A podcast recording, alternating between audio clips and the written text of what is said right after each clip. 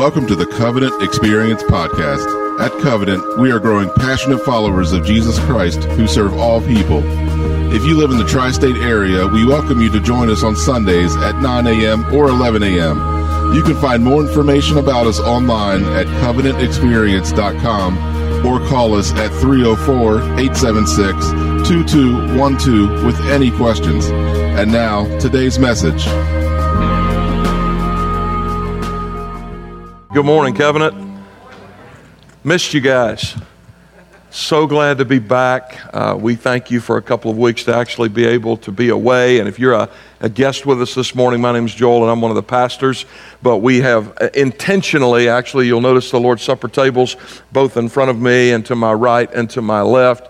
As our elders prepare to, along with me, serve you the Lord's Supper, you'll notice it's not the fourth Sunday, which is normally when we do this. We intentionally push this forward a week. It wasn't just so that your lead pastor could be with you for this time, although I cannot stand to miss, particularly this moment with my church family, but it is also because we're going to be talking today about the Lord's Supper. This is a command of the Lord Jesus Christ. It's a command that he gave first to his disciples, when he broke bread and gave it to them. And he said, "This is my body that is given for you." And then he took the cup and he gave it to them. And he said, "This cup is the new covenant in my blood that was poured out for you. Do this in remembrance of me." So we're going to spend the bulk of our time today opening God's word and looking at what that means, because it's important, because Jesus told us to do it. But before we examine it, we're going to do it. And I look forward to this with you. If you're a follower of Jesus Christ, meaning you have recognized that your sins have separated you from God, you have turned from your sins, you have put your faith in Christ's death and resurrection, and only Christ's death and resurrection for your sins, then whether you are a part of the covenant family or not, you may be a guest with us. If that is where you stand spiritually, you are our brother or sister in Christ, and we welcome you to the Lord's table today, along with the rest of our church family. If you're here today and you're not a follower of Jesus, or you still have questions about the faith, trust me, you're not alone. One of the reasons that we know that God's hand is upon us is because people just like you come through our doors every single week, and we're so honored to have you with us. But if you're not a follower of Jesus, this isn't what you believe. We're going to ask you to just keep your seat. Nobody's going to look at you strangely. Nobody's going to judge you. Nobody's going to assume anything. We're all going to be too busy examining our own hearts. Amen, family? Yeah. And so will you stand with me as we pray? And then as God leads, you go to the table that is closest to you. Take the elements. You can consume them there. You can wait till you get back to your seat. Father, would you bless this time as we commune together, not only with each other, but with you. In the name of Jesus, whose body was broken and whose blood was shed. Amen. Let's share in the Lord's table together. And youth, you may dismiss to your class when you have partaken.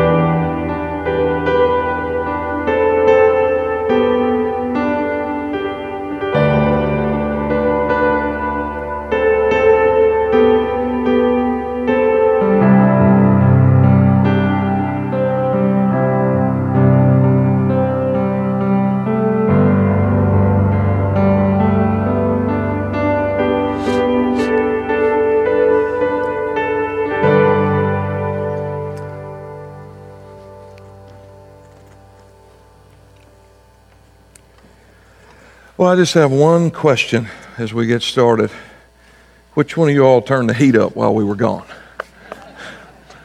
Summertime is definitely here. We left, I forget exactly which date it was, but it was a couple of weeks ago on a Tuesday, and I was literally wearing a jacket almost all the way to the beach. 3 days later, I'm fighting sunburn, and then I come back and find it's more humid here than it is in my home state.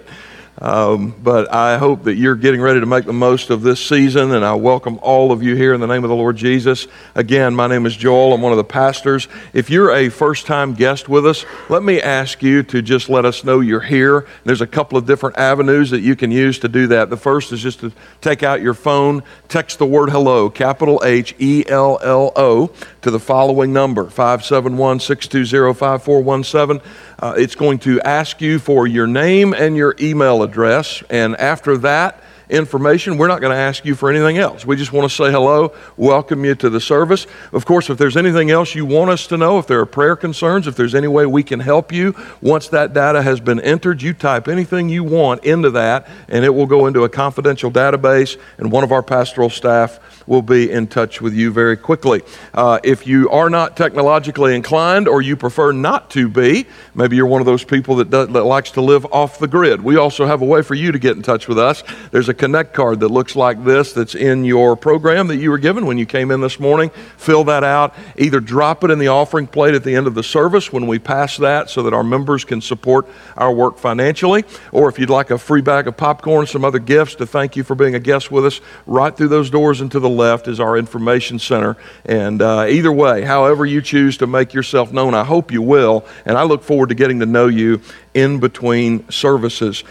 This is a big weekend for Covenant. I know it's the middle of the summer, but our first Sunday is upon us. And so, ladies, tonight is Covenant Women. You do not have to RSVP. We would just love for you to come. So if you haven't reserved space already, that's totally fine. If you need childcare, that is being provided for you as always. There'll be a wonderful meal. Our ladies are going to continue with a Bible teaching series that they've been in the middle of. This is the monthly time in which our ladies get together to study God's Word. And if you're a lady who's new to the Covenant family, this would actually be an excellent time. You know, what I've discovered is a lot of our people don't even know each other. You may have been here 20 years, and you've always come to the 9 o'clock, and there's somebody who comes to the 11, and really the only way you're going to meet that other person. Some wonderful friendships have been forged through this venue. So let me encourage you to make every effort to be at Covenant Women tonight.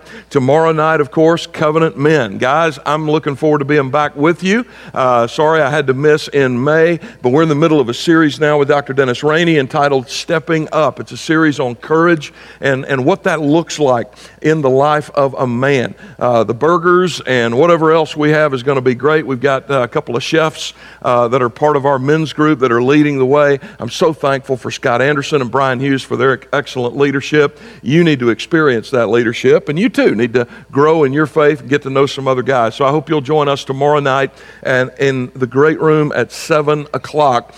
And then one other thing I want to mention to you before we get into the message this morning is Discover Covenant is coming up next week. We already have a few folks that have signed up for that. We began a real push for that on social media just a couple of days ago. Childcare is provided. Lunch is provided. This is just a couple of hours for you to sit with Pastor Chris Walls and myself. You can ask questions about our church. If you're new to the Covenant family, you want to know what it means to be a part of the Covenant family. This is your opportunity to make new friends. It's your opportunity to get to know more about our church family, and it's your opportunity to find your place in the mission of God in this region at Covenant Church. So I hope you'll join us for that. I'll have more to say about that as well throughout the week via video and some other venues. So I hope that you'll be prepared to join us for that. We have been in a series that we're now in the last couple of weeks in. We've got this week and next week, and then we'll start a new summer series. But this is a series simply called Seven. Seven basic commands of Jesus. What I found after a long, long time of being a disciple of Jesus, with varying degrees of success in my own life, I failed like many of you have. But what I've discovered is that often, no matter how far advanced you get, no matter how many seminary degrees like a guy like me might have hanging on his wall, no matter how sophisticated you are or think you are, occasionally you need to come back to those most rudimentary principles of your faith, don't you? Back to the basics, because that's the foundation for everything. And if we forget those things or minimize those things or put those things in kind of a pigeonhole because there's something else out here that's a little sexier to us, eventually what's going to happen is the foundation of our faith is going to crumble. And so we've spent the late spring talking about what it means when Jesus calls us to repent.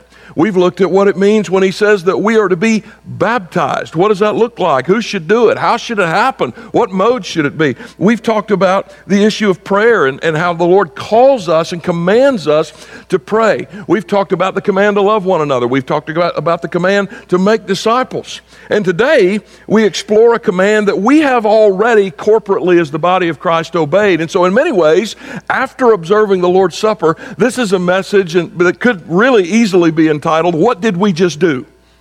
What just happened?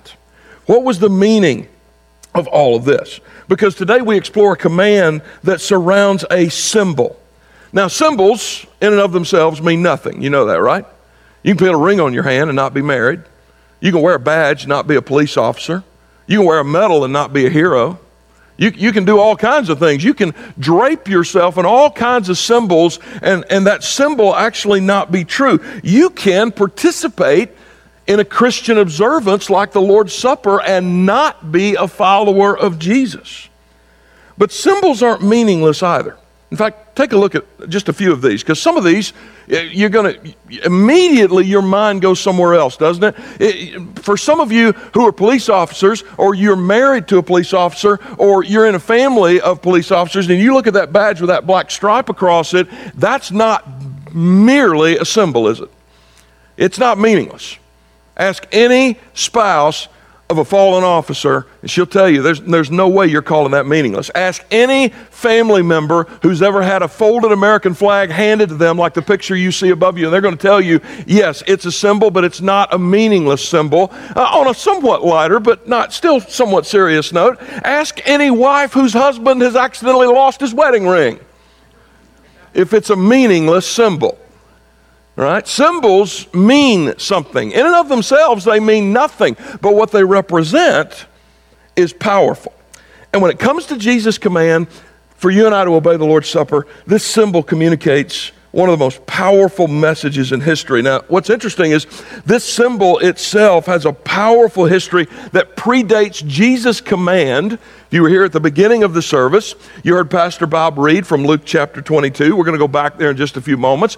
Jesus' command was actually predated by at least 1,200 years. You got to go back that far to find the origins of what we just did. And you find that in the book of Exodus. God's people have been living as slaves for 4 centuries under the tyrannical thumb of an evil Pharaoh.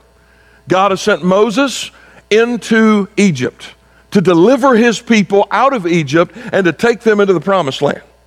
God has told Moses that because Pharaoh doubles down, Pharaoh hardens his heart, Pharaoh refuses to believe, he says, I'm going to send a series of plagues that basically destroy the entire infrastructure of that nation. And then all of these plagues culminate in what I think could be accurately described as one of the most chilling records of divine judgment that we find in all of Scripture. We find that in Exodus chapter 11. Thus says the Lord, about midnight, I will go out in the midst of Egypt.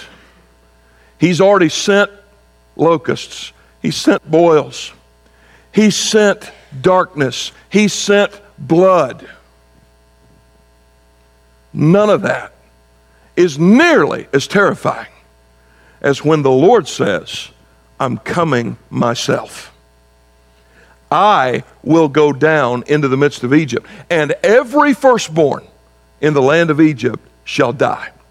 From the firstborn of Pharaoh who sits on his throne, even to the firstborn of the slave girl who is behind the handmill, and all the firstborn of the cattle, there shall be a great cry throughout the land of Egypt, such as there has never been nor ever will be again. Judgment is coming to Egypt. But in the midst of this judgment, we also find redemption. Look at these words from Exodus chapter 12.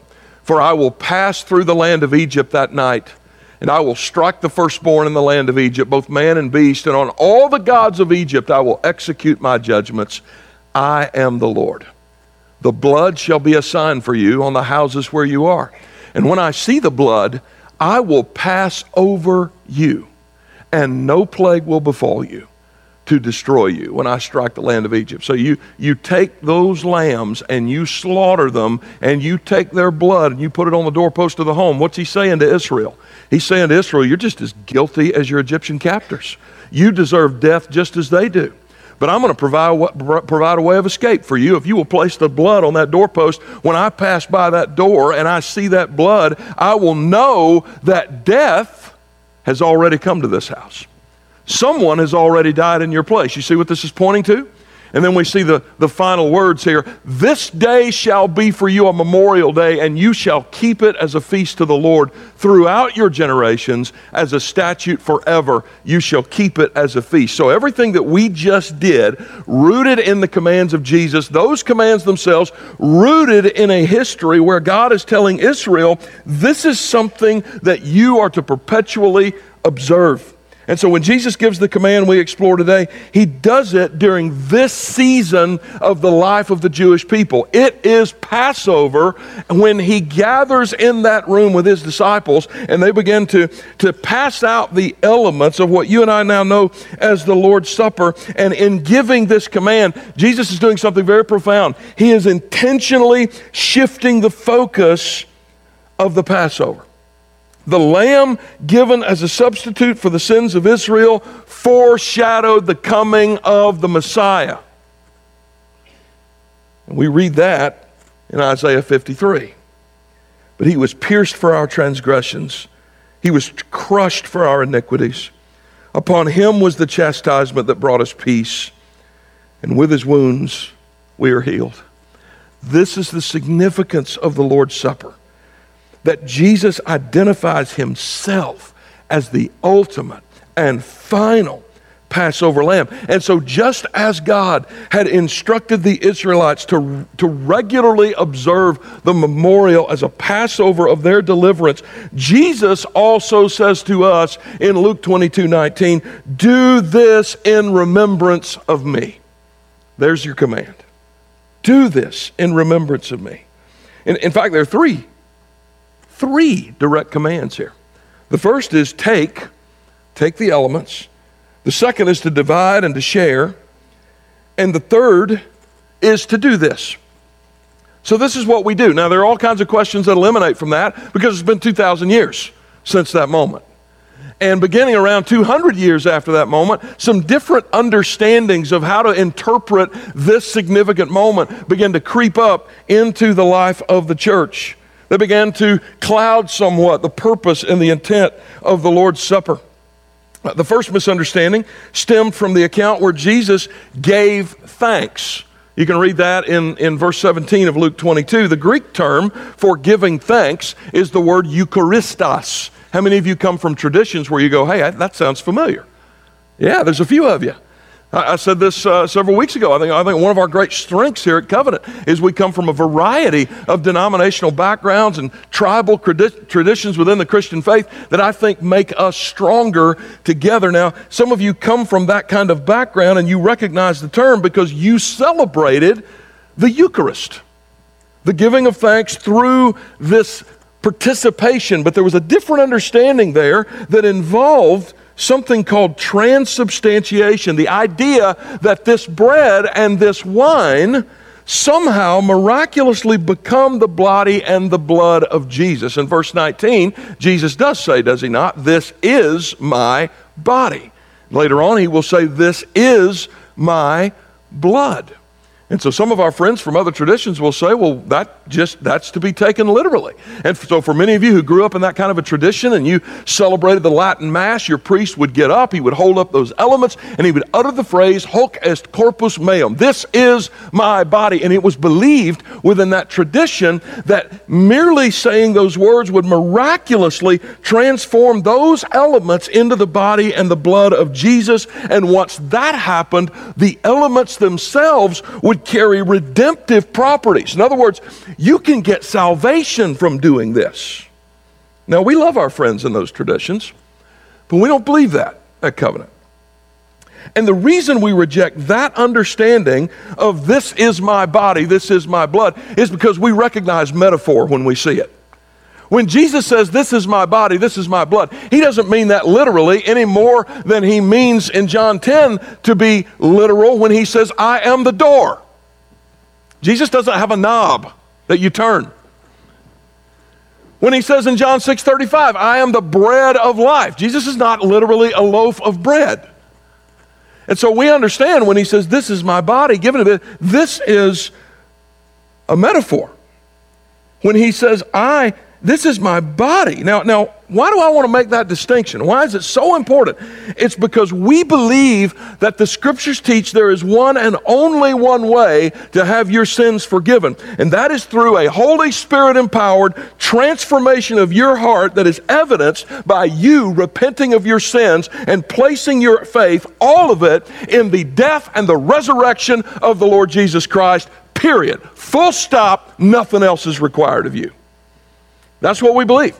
Justification by faith alone. Apart from that experience, me putting a wafer in your mouth does nothing. For that matter, I would be so bold as to say, anybody from any denominational tradition presuming to impart anything salvific to you through these elements is misleading you. They don't intend to do it. They're well-meaning. But this is where we are. So in case I haven't made myself clear, there is no hope in these elements for your eternal life. It's crackers and grape juice. I think they came from Food Lion. Okay? And that is all that they are. That is all that they will ever be. So here's the question. Well, Pastor, if it's just symbolic, why is it important? Why would you include this in a series? Let me give you 4 reasons that even though this is a symbol and only a symbol and nothing but a symbol, that it is not a mere symbol. It is not an irrelevant symbol.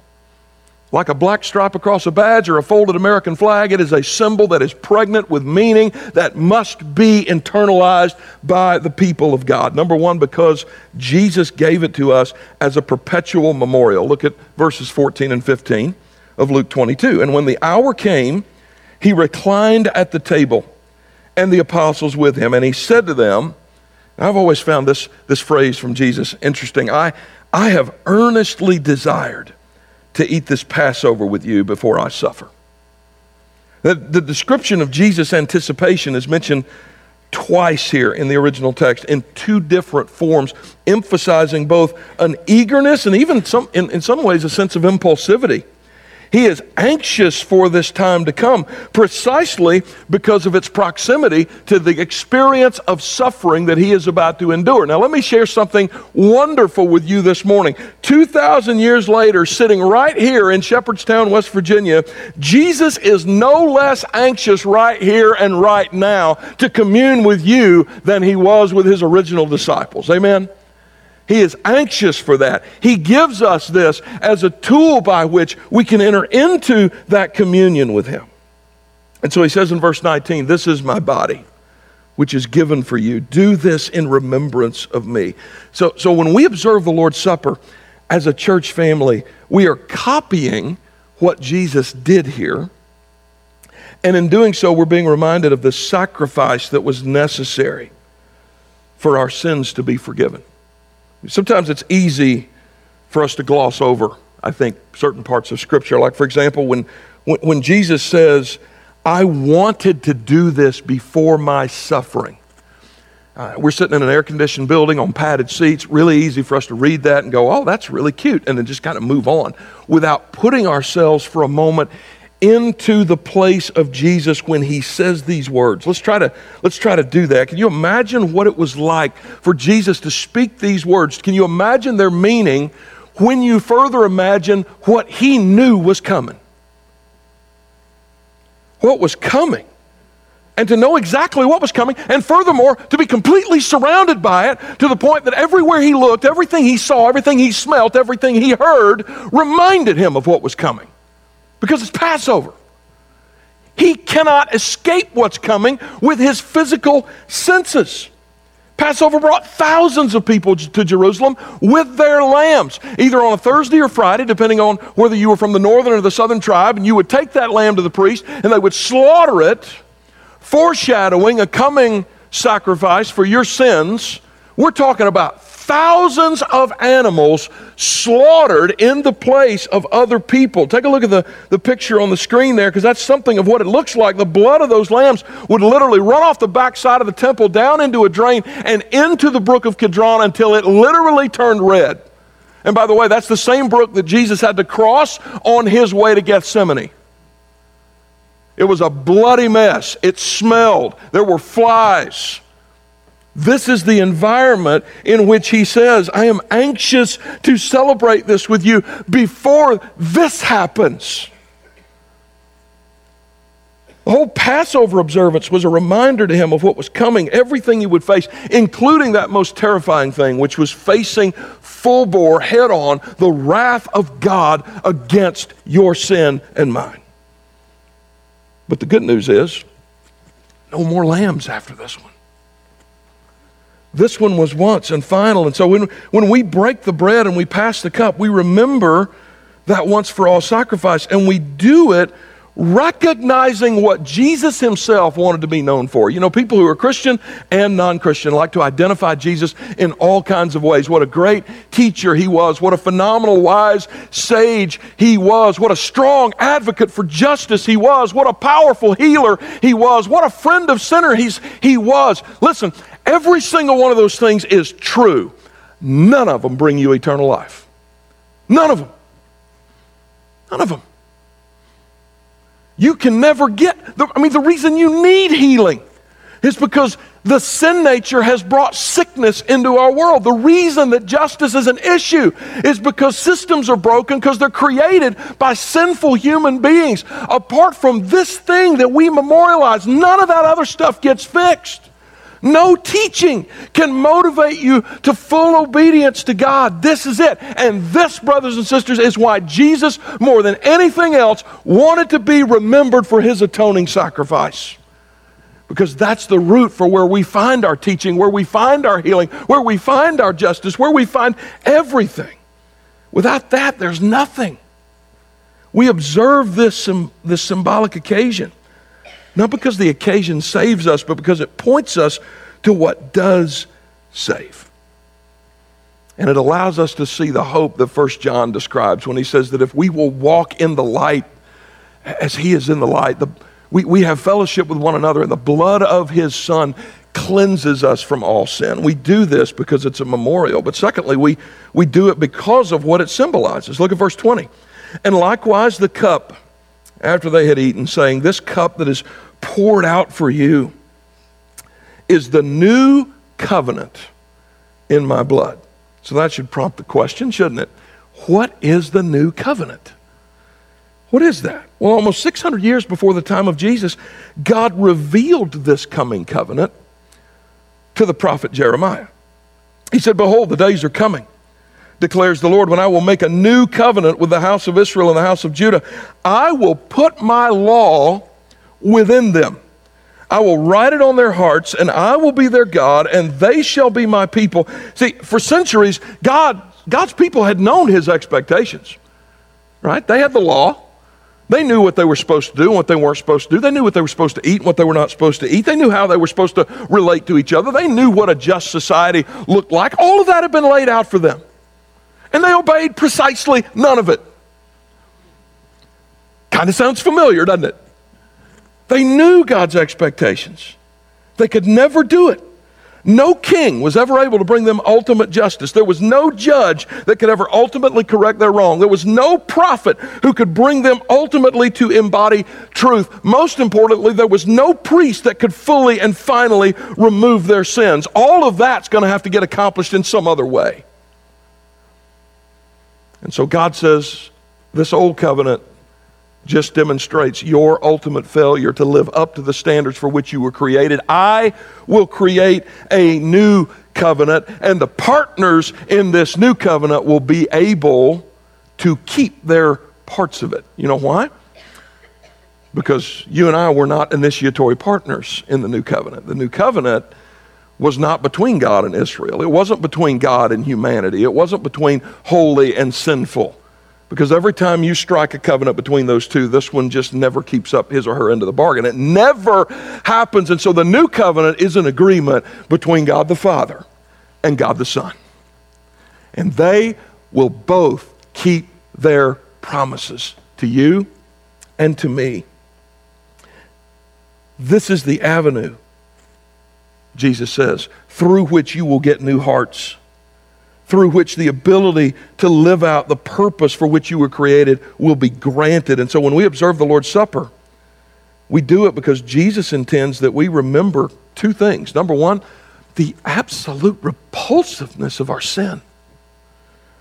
I mean, the solemnity of the words, "This is my body broken for you. This is the new covenant in my blood." I mean, just those words reminds us that God takes sin with a deadly seriousness. He does not wink at it. He does not sweep it under the rug. He does not ignore it. It will be punished. Isn't it interesting how when we live in relationship to each other, we love to maximize the sins of others and minimize our own? Sociologists have a word for this. It's called motive attribution asymmetry. You know what that means? It means that if you're like me, if you agree with me, if we kind of see ourselves cut from the same cloth, I'm going to have a tendency to assume the best about you. But if you're different from me, my tendency is going to be more to assume the worst. Get ready. There's an election year coming. You're about to see this crap in spades. Okay? But that's what it is, right? And what it is, well, I'm not so bad as this person or that person. This reminds me that there's nothing in my life that is out of sync with the will of God that will not be punished severely and eternally. And it will either be required at my hands or it will be absorbed in the cross of Jesus Christ. One or the other is going to happen. And so I've got to figure out what I want to do. This reminds me. This symbolizes the punishment of that sin, but it also symbolizes something else, God's love for sinners. If God were not holy, there would be no need for a blood sacrifice. If God were not loving, there wouldn't have been a blood sacrifice. God does this because of his love for you. So there's two things you need to remember, I need to remember, when we observe the Lord's Supper. The first is you are far more sinful than you ever feared. And the second is you are far more loved than you could possibly fathom. That is the heart of the gospel. That is what is symbolized at the heart of what we do every time we gather around the Lord's table. This is why I said, I'm glad they pushed it. I would not dare push anything this significant forward one week simply so I could be here. This is not about me. This is about the bride of Christ. But I'm thankful because I got to tell you personally, I hate not being able to gather with God's people any Sunday, but particularly when we observe this, because of all that it symbolizes. Number three, we celebrate this because of what it means personally. Look at verse 19. He took bread, and when he had given thanks, he broke it and gave it to them. See, they weren't mere spectators to this event. They participated fully, as should all who follow Jesus as Lord and God. You know, often in more liturgical environments, you may hear someone hand you the elements and say, this is the body of Christ. This is the blood of Christ. We don't do that here because, well, it's not true. This isn't Again, it's crackers and juice from Food Lion, okay? But I don't think there's anything wrong with it. In fact, often there's a healthy dose of good remembrance in maybe saying something like this as you are handed these elements. The body of Christ was broken for you. The blood of Christ was poured out for you. When we observe the Lord's Supper, it's a time of communion with Jesus that reminds you his sacrifice wasn't abstract. It was something that happened in history, and it was something that was applied personally. Isaiah described it this way, foretelling the death of Jesus. He says this in Isaiah 53, "Out of the anguish of his soul, he shall see and be satisfied." In other words, he will contemplate what's coming. He will even hang on the cross in agony, but as he looks forward and sees what it will accomplish, it brings him satisfaction. Furthermore, by his knowledge shall the righteous one, my servant, make many to be accounted righteous, and he shall bear their iniquities. It is worth it, Jesus says. It is worth it. You know what that means? It means that as Jesus hung there, he envisioned the untold, uncountable, mathematics fails at adding them all up, people for whom he was dying, who would ask forgiveness of their sins and put their faith in his death and resurrection and be redeemed. Every single one of us. He saw us, and his soul, as he hung in agony, was satisfied. He saw you and he said, "That'll do. I'll stay here. No need to call angels. I could. I'll stay here." He saw you. As you partake in this, remember that. And then finally, remember that we do this because of what we have to look forward to. Paul put it this way in 1 Corinthians 11. "For as often as you drink of this bread, or eat of this bread, and drink," well, you know what, I did have Krispy Kreme donuts when I was away. And if you get them while they're hot, you really can drink bread. That's probably where my mind went. My apologies. "So often as you eat this bread and drink the cup, you proclaim the Lord's death until he comes." Now that's exciting. We don't just do this to remember the past. We do it to look forward to the future. Jesus would put it this way in Luke 22:16, For I tell you that from now on I will not drink of the fruit of the vine until the kingdom of God comes." Sometimes Christians find themselves in disagreement with one another about this whole concept of the kingdom of God. More particularly, is it in the present or is it in the future?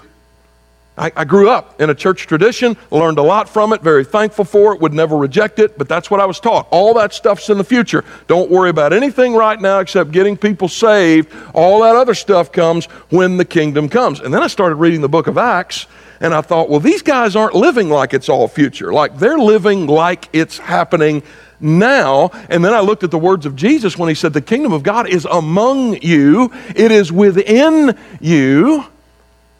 Then I read Revelation 20, and it didn't seem like whatever's being described there was happening now, so then I got confused. You ever been there? Yeah. So here's my big answer. It's not really complicated. When someone says, "Does covenant believe that the kingdom of God is present or future?" Here's our answer. Yes.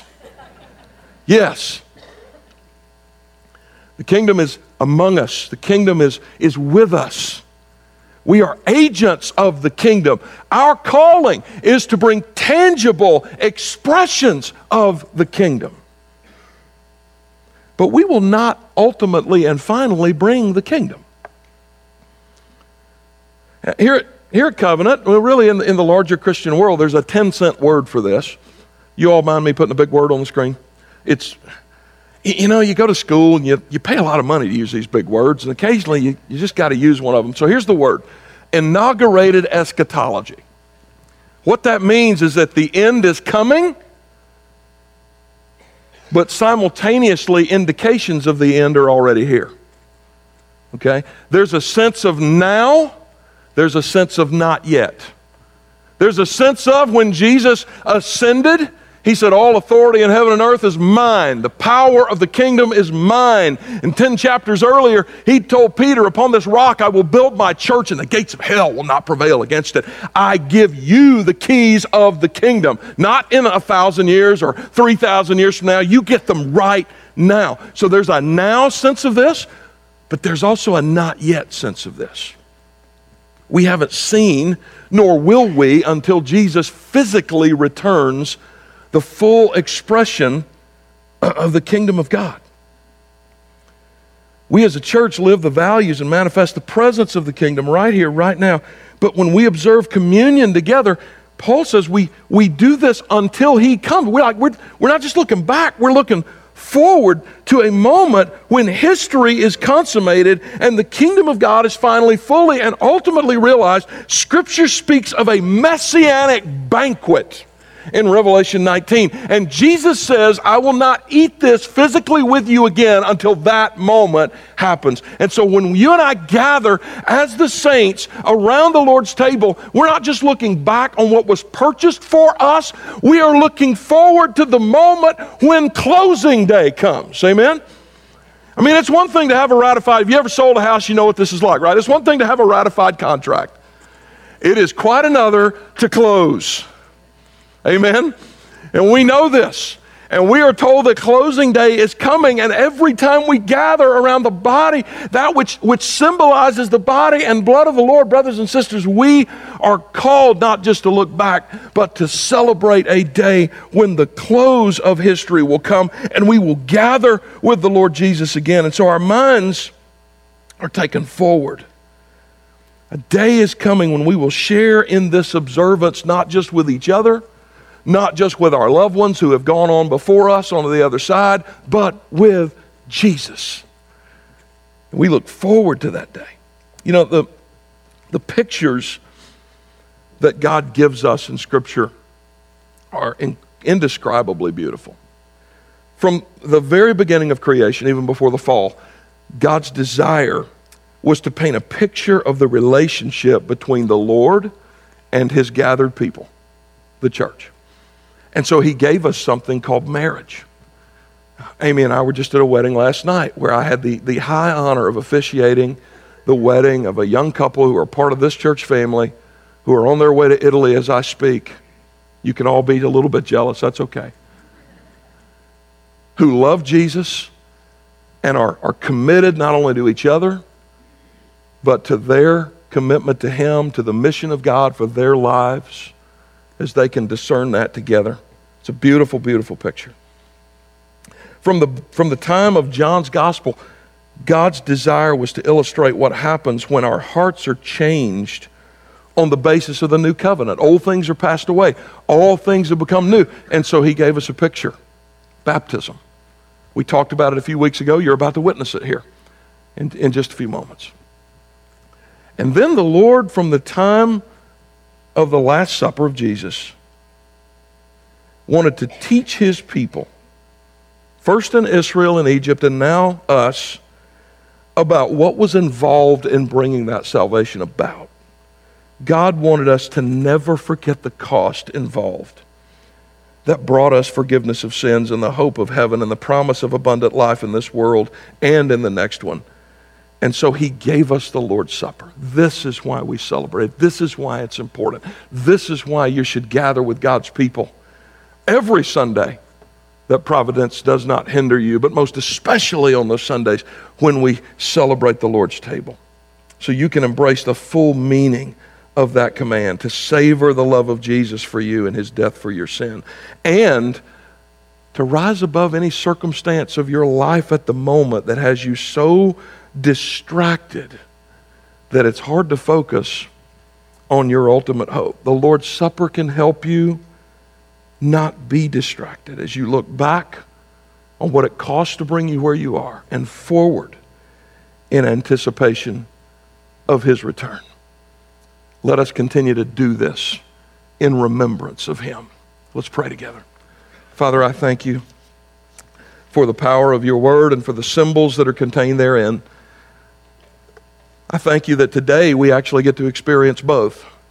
Two Father, for me as a pastor, I've had the awesome privilege of experiencing all three in just a matter of less than 12 hours, really.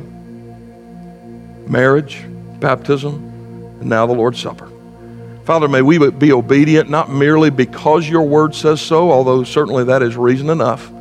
You don't always require us to understand. You don't always explain yourself. We understand you're not obligated to do that. But in this situation, you have explained yourself thoroughly. And so, Lord, as we obey, may we do it understanding the depth of your love for us and why you give us symbols like this.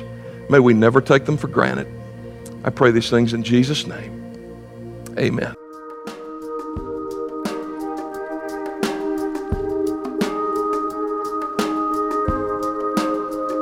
Hi, everybody. Pastor Joel here, and I am so glad you stopped by. I pray this podcast helps you in your walk with God. And if you're listening with questions about faith of any sort, God is not afraid of those questions, and neither are we. Join us any Sunday morning at 9 o'clock or 11 o'clock in the morning. If you're new to our area and looking for a church home, I hope we'll see you soon and have the opportunity to welcome you properly and personally through our doors. And if you live in the tri-state area, but you're already a part of one of the other phenomenal church families here, I pray this podcast has been a great addition to the primary teaching you already receive from your local pastor, and that you've been better equipped to serve your own church family. So let's all go make Jesus famous this week. Share his love every chance you get until we meet again, and God bless you.